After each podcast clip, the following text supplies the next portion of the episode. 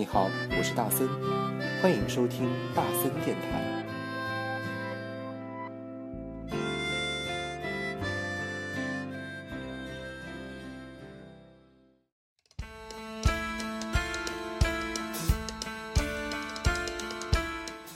Hello， 欢迎收听大森电台。你现在收听到的是第183期的大森电台，我是主播大森。有没有分外想念大森啊？我估计是没有。为什么呢？因为过年期间大森没有停止更新，是不是？然后呢，每隔2天都会更新一期节目，虽然是之前说好的录播节目，但是你应该没有听出这个录播的感觉吧？是不是？当你就没有听出来了。然后过年期间你们都干了一些什么？那有没有像大森在电台里面说的，今年的过年很无聊呢？我敢确定的是，今年过年确实很无聊。不单单是大森在上海，我觉得在全国各地，好像大家都的过年都好像有一丝丝的那么点小无聊。从哪里可以看出来？可以从某一部电影啊，周星驰的那一部电影，在过年期间的票房今天已经达到了24亿。然后呢，朋友圈这2天在充斥的什么？充斥的是，哎呀，我要看一场电影，现在怎么那么困难？跑遍了全省或者是全市，买张电影票几乎场场都是爆满的状态。那我觉得，如果是有聊的话，你们也不会想到去看电影吧？特别是在大年初一的时候，既然大年初一就已经是场场爆满了，那所以可见啊，那个大家过年都不知道要做些什么事情，你说是不是呢？那我们今天来聊的是什么？我们今天来聊一些有的没有的吧，因为今天没有主题。大森刚刚从越南旅游，那我们就来聊一聊关于越南的一切吧，感觉可以录好多期。那你们对越南有什么样的感觉？或者是这是不是一个你听着名字很熟，但是不知道是一个什么样的国家呢？好了，那今天听今天的节目啊，你就应该可以知道越南是一个什么样的国家了。我们先听一首歌，来自于蔡健雅、被驯服的像。虽然今年是猴年啊，猴年大吉了，还没有说过吉祥话了。我们来听歌。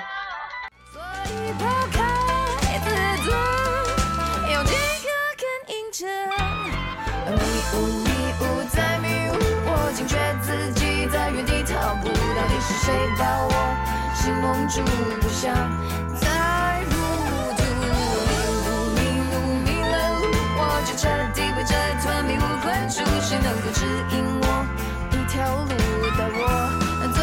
上正途？迷了路，我就彻底被这团迷雾困住，谁能够指引我一条路，带我走上正途？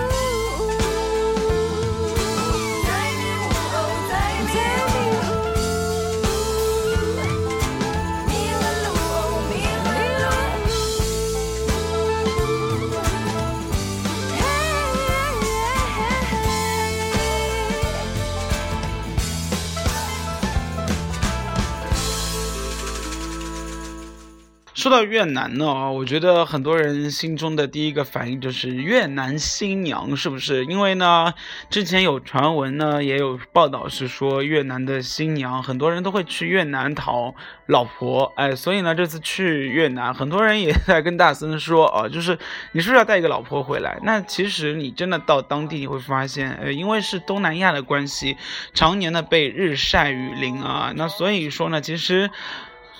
当地人真的很黑哦，就是有一些小麦色，所以如果你要找一个像照片里面白白净净的姑娘，其实我觉得还是蛮困难的。但其实越南人总体来说，女生的质量真的还不错。为什么一开始就要说这样的话呢？那还是建议啊，就是如果你是一个看颜值而选择旅游地方呢，我觉得越南还是一个可以值得你赏心悦目的地方。所以听大森电台的男生们啊，如果你还是单身，又或者是你还不是单身，你可以选择去越南看一下。因为就整体的颜值，女生的颜值来说的话呢，越南应该是胜过于其他东南亚国家的。但是如果加上男生的话，那这件事情就不好说了，因为好像那边的男生都比较的小个啊，然后呢也是那种黑黑的，然后呢瘦瘦的，就特别像闰土你知道那种闰土的感觉吧，所以说呢就是那种农村渔民的感觉。所以如果要去看帅哥，特别是那种高大威猛型的，特别是白白嫩嫩的，那基本上在那里看不到小鲜肉啊，在那边基本上看到的都是大老腊肉啊，老腊肉。好了，那说完那个越南的颜值，我们来说一下啊，就很多人就会说，那去越南的话，哎，怎么沟通啊？其实沟通真的是一件非常难的事情。为什么这么说呢？就是越南的当地人啊，其实英语的普及度非常的低，所以你在当地的话，你基本上很少可以用很正常的英语流利的沟通。在这个时候，我建议还是需要有一个当地的地陪。那其实在一个旅游性的国家，我觉得旅行社做那种规划性的一日游的活动已经非常非常普及了，所以呢你可以在那个地方虽然是自由行，但是你也可以把当天的计划归交于旅行社，定一个一天游的计划，包车啊，然后呢有导游帮你讲解，我觉得这个是非常不错的。如果你自己选择去的话，我特别在吃饭的时候你会碰到很大的问题啦。为什么这么说呢？因为他们不像其他地方啊，我估计你们的英语也没有好成那样吧，就算英语好成怎样的话，说到那一些就是菜单里面的词语，我觉得也不是很多人认识的。如果你在点菜的时候一个单词一个单词的去查，这个也是蛮困难的一件事情啊。所以呢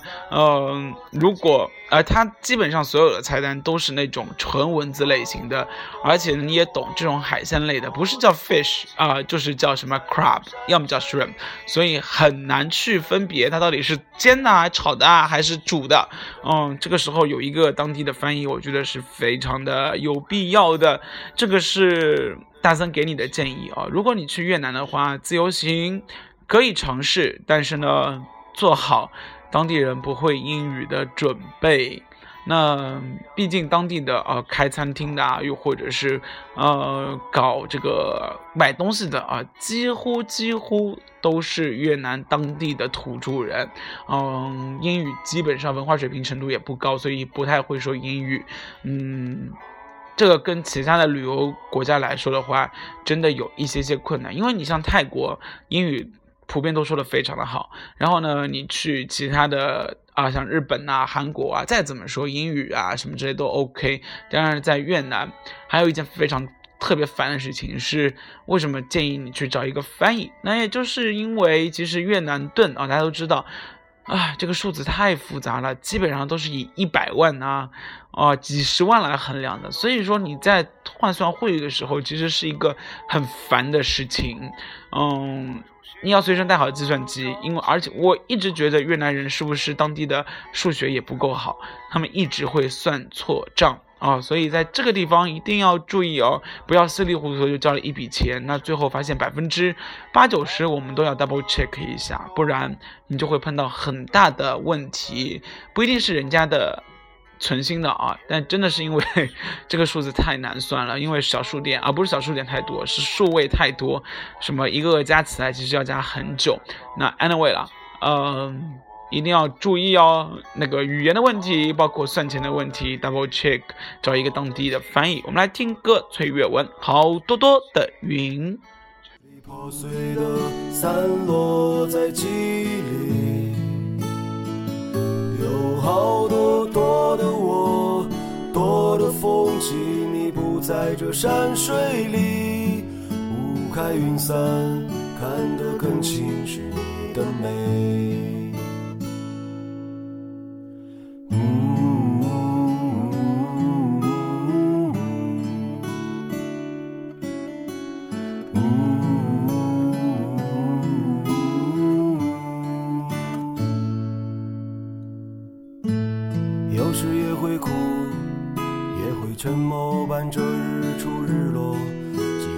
烧得通红，温暖不了将要来临的你走以后，我有很久没有抬头，你还是自由的鸟，故事吹散在风中，叶落的时候想起有过的温柔，到青春你我，有好多多的云，多的情绪和多出的剧情，支离破碎的散落在记忆里，有好多多的我，多的风景，你不在这山水里，雾开云散，看得更清是你的美，有好多多的云，多的情绪和多出的剧情，支离破碎的散落在记忆里，有好多多的我，多的风景，你不在这山水里，雾开云散，看得更清是你的美，雾开云散，看得更清是你的美。好多好多的云，这首歌的名字叫好多多的云。大森在越南的时候其实听了好几遍，就觉得特别特别的安逸。那说回越南，其实越南呢是一个，虽然刚刚前面来说对于旅游城市上面来说的话，语言不是特别方便的一个国家，但是呢风景真的非常非常美。这一次大森选择的是从胡志明然后呢慢慢的到了大乐啊，达拉，然后呢从大乐再到了芽庄，那所以呢其实之间也换了挺多的城市了，每一个城市都有不一样的特色。那先说胡志明好了，那胡志明以前是叫西贡，我想西贡这个名字大家都应该听到过西贡小姐对不对？然后当时是为了纪念越南的总统，也就是胡志明，越南的主席胡志明先生，才把这个城市的名字呢改成了胡志明。这个是这个国家的首都，所以呢总体来说还是非常的，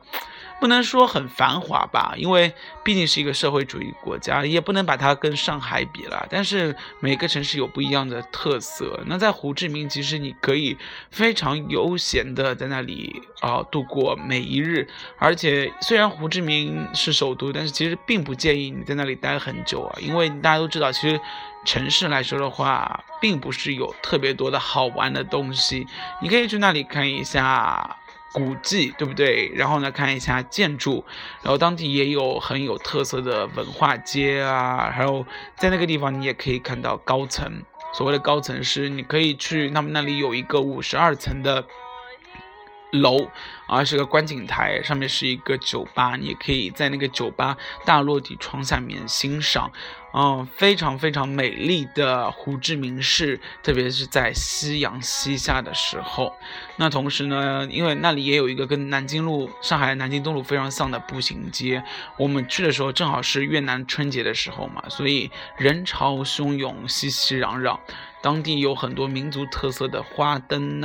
或者是穿着民族特色的他们的那个奥黛的女生都出来逛街，是一种别有风味的感觉。然后呢越南也是路边黑料一大堆然后你可以走走停停吃，那吃的东西呢在胡志明无外乎就是河粉啦，然后呢海鲜啦，又或者是路边的一些串串啦。在当地就觉得有个特别奇怪是什么，跟中国完全不一样的是，越南人民很喜欢在晚上的时候出动因为白天可能阳光比较厉害，所以呢他们白天几乎属于睡觉的状态，晚上真的每条街上面到处都是人。而人们在干什么呢？就在路边点一杯饮料，拿一个塑料板凳，就在那个人行的那个台阶上面上阶叶上面就这样坐下来了，然后就是可以聊上一晚上。我不知道这个城市的人是不是很健谈，所以呢你几乎可以看到每条路上都会有这样就是坐在地上的或者是坐在板凳上聊天的人，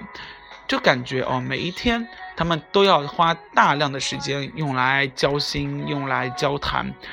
这感觉跟中国不一样，中国是一个速食的感觉是不是？然后呢特别是手机越来越发达了之后这种感觉就会让你觉得这件事情发达了之后，很多人当面说话就很尴尬，但是好像在越南就不会发生这种问题。熙熙攘攘人群中，基本上所有人都在交谈，然后呢，几乎很少人在用手机，就有一种返璞归真的就很棒的感觉。所以那边的人还是挺好客、挺亲近的啊，也给你一种就是很聊得来的感觉。我觉得这个跟中国是完全不一样的。然后在越南，你还可以，特别是在胡志明啊，你还可以发现很多很有特色的造的像花园一样的这种私家的或者是私房的菜馆啊，然后呢打着都是什么某某明星啊，比如说 Brad Pitt 啊，或者是呢美国前总统啊克林顿来越南的时候都去过的米粉店啊之类的。真的，这个跟那个中国北京的那个什么庆丰包子铺是完全不一样的。去那里你真的会感觉到，哎，果然哦，因为有总统的加持，又或者是有明星的加持，这种感觉，这个小店营造出来的氛围非常的不错，而不像这个，对吧？庆丰包子铺一去了之后就水涨船高，东西呢也不怎么好吃，价格收的贼贵。在那边你都可以体验到非常具有特色的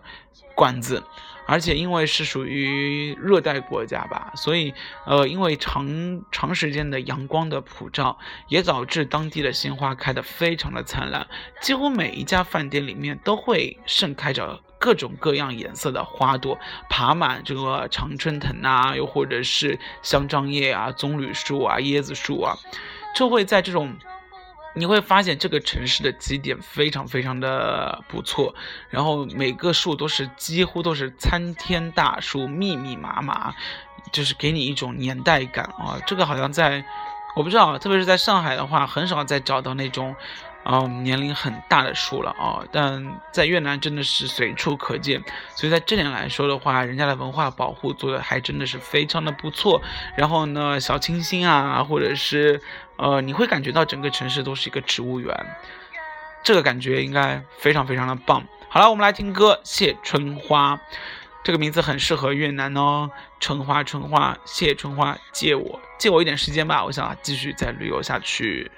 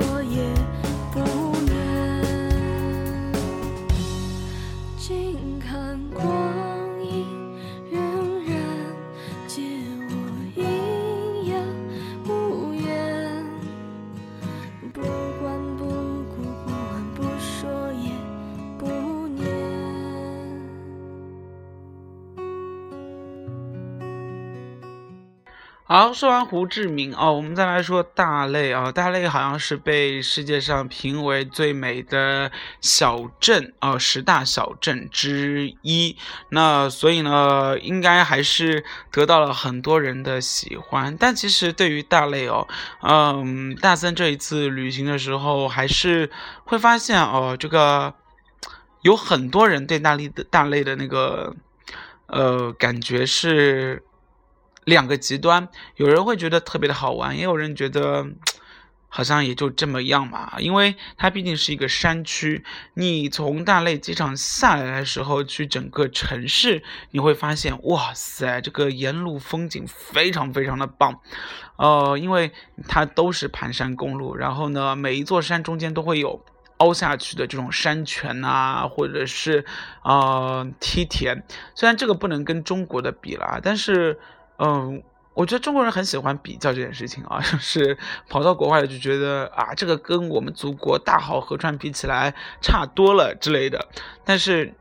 我觉得旅游就是要感受当下的氛围，当你会发现整个山间只有你一个人在穿梭的时候，然后四眼望去都是绿意盎然，然后呢郁郁葱葱的植被的时候，我觉得还有山泉在那里叮咚的声音，我觉得这个感觉就是很不错的一个感觉。然后你随着那个 taxi 慢慢的沿着盘山公路上到山顶，它整个城市其实是建在山顶上面的，你就可以眺望四周的，从高处眺望四周，星星罗罗啊，密密麻麻，这有点像什么？像照片里面那个圣托里尼的那个地方啊，就是沿着山一座座房子，然后呢层层叠叠，不一样的交错。那我个人还是非常喜欢这样静态的美景的。那之所以为什么会说有很多人不喜欢大类的原因，是因为其实大类因为毕竟是山区嘛，其实它不是特别发达的地方，很多东西还保持着原生态的节奏。如果你是希望来看风景，特别是看那种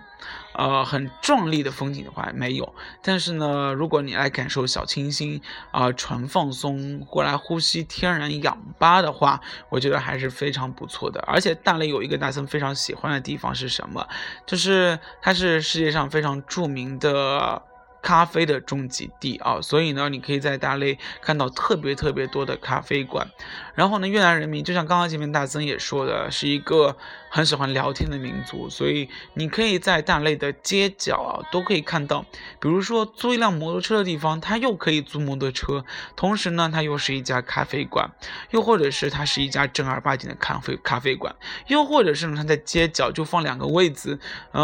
这是一个茶水吧，还是有很多人会在路边就这样消耗一个下午，这种感觉我觉得，感觉整个城市的人都不用上班一样啊。而且交通呢，其实也就大巴和摩托车，也就这几条路。越南其实说不上繁华，但是呢，绝对是一个让你觉得非常安逸的国家。大类应该是从这方面可以非常有特色的表现出来了。然后说到大类美食啊，我觉得大类因为在山区，所以你其实吃不到很多的海鲜，那也就是一些当地的蔬菜啊，然后呢，也是从其他地方运过来的海鲜，所以你也别指望吃上面会有什么样的惊艳的地方。但是因为当地呢是一个被殖民的很严重的地方，它是以前的法国的殖民地啊，所以你可以看到很多具有欧洲特色的建筑或者是遗留下来的餐馆在那个地方，所以它是一个集越南特色于欧洲法国特色于一身的地方。你可以在那里看到类似于像 Credit House 一个疯狂的建筑啊，然后是由高地一个西班牙著名建筑师在当地造的一个宾馆，我无法用言语来形容这个宾馆，因为每个人对它的感觉是不一样的。它造的就有点像霍尔沃茨城堡那样，就哈利波特里面奇奇怪怪的，然后呢这个像迷宫一样的，这条路不知道通往下一个什么地方，然后晚上也是一个很阴森的地方啊，但是却成为全世界最为瞩目的旅游胜地之一。很多人喜欢大类的原因，就是因为在这里可以租一辆摩托车，沿着盘山公路随便你怎么开，开得再远，开得再近，感觉整个山间都是你的，很空旷，很舒服。这个我觉得是其他地方啊，到现在来说的话还是媲美不到的。如果你愿意喜欢这样的地方的话，你可以去。那大连还有一个非常好玩的地方，或者是说呢，就是叫大象瀑布。那这个大象瀑布，其实我们去的时候，可能是它那个出水率不是特别高的时候啊，所以没有看到那种很汹涌的状态。但是真的是因为感谢它不是很汹涌的状态，所以可以在这个瀑布间肆意的行走穿越。然后呢，它没有像中国那样就是石阶修得很好，全都是由大石头一个个拼接起来，所以你就会走路的时候非常的困难。但真的是你体验到这样的感觉了之后，这样爬上爬下或者是很容易滑倒的石头这边，你去穿梭，当你看到这个你站在山间在瀑布后面拍一张照的时候，你就会觉得哇好棒，我终于征服了这里。还有就是你可以在瀑布里面玩那个攀岩啊、潜水啊、冲浪啊、从高处这样蹦极下来啊、我看到这些旅游项目了。所以如果你是一个具有冒险精神的人，你也可以去大类感受这一系列的刺激性的活动。大类不需要去很久，一两天就够了。然后呢，这个城市适合你走走停停的，因为这样一圈走上来也不会有很长的时间。荡漾在这个城市的山路里面，会让你觉得自己特别的渺小，然后特别的有幸福感。夕阳西下，这种美不胜收的感觉，很棒很棒。我们来听歌，中岛美嘉，归省。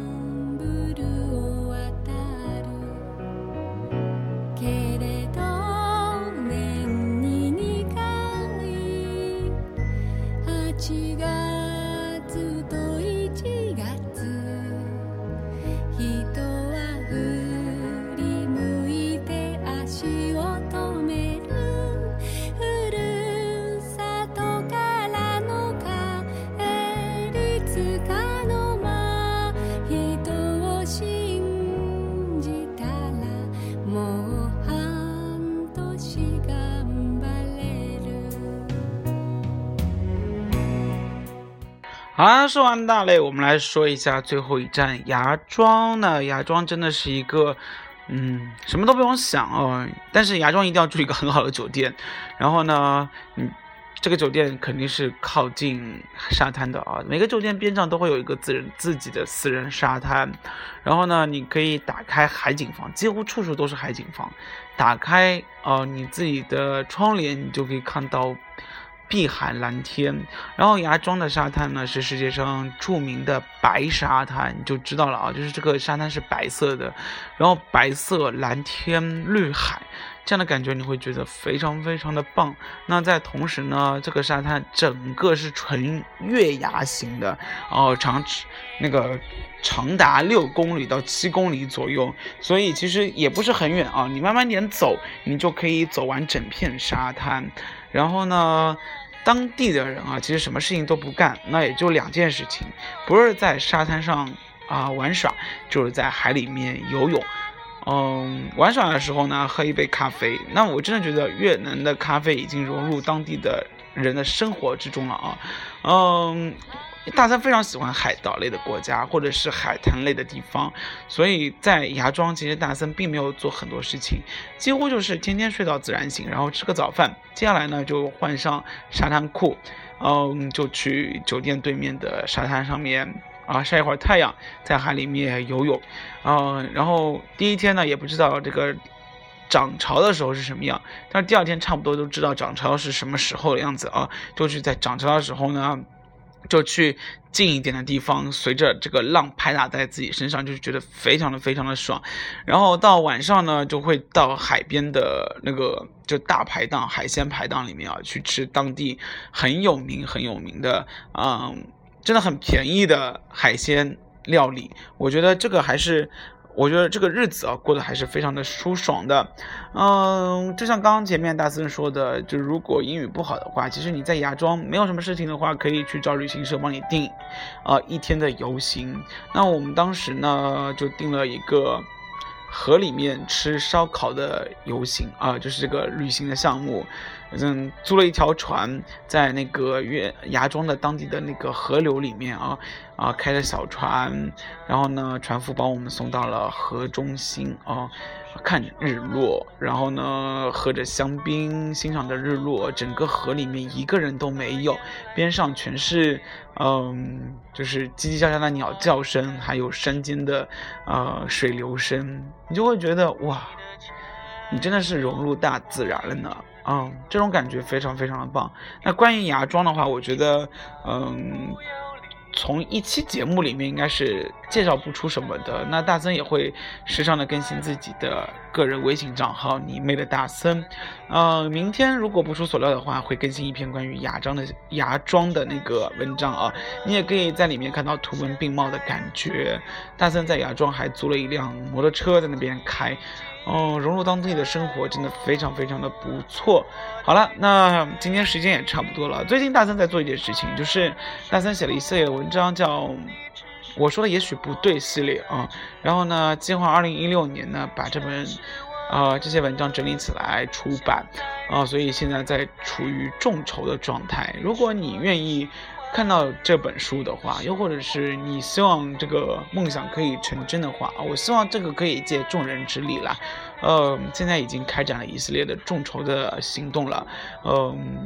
很多小朋友在这里感谢一下谢谢你们的慷慨的众筹，也希望这个梦想可以成真。2016年呢，人还是有一点梦想的，正如我之前也说的万一梦想就这么实现了呢？所以我说的也许不对，如果你还没有看过的话，你可以在大森的个人微信账号“你妹的大森”里面读到一系列的文章，现在已经更新到第6篇了。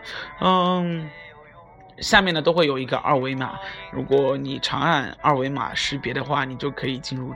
众筹的页面啊。1块钱不嫌多，100块钱也不嫌，1块钱不嫌少，100块钱也不嫌多。那感谢你们。好了，那今天的节目就到此结束了，我们下一期再见，好不好？大家会想你们的，拜拜。但你的表情已经冷漠，全是我的。现在认错有没有用？你说你已经不再爱我，我带你回忆曾经快乐的时候，你只是劝我别再执着，全是我的错。现在认错有没有用？你说你喜欢如今生活，你带我回忆爱里呼吸。折磨，还告诉了我别来人走。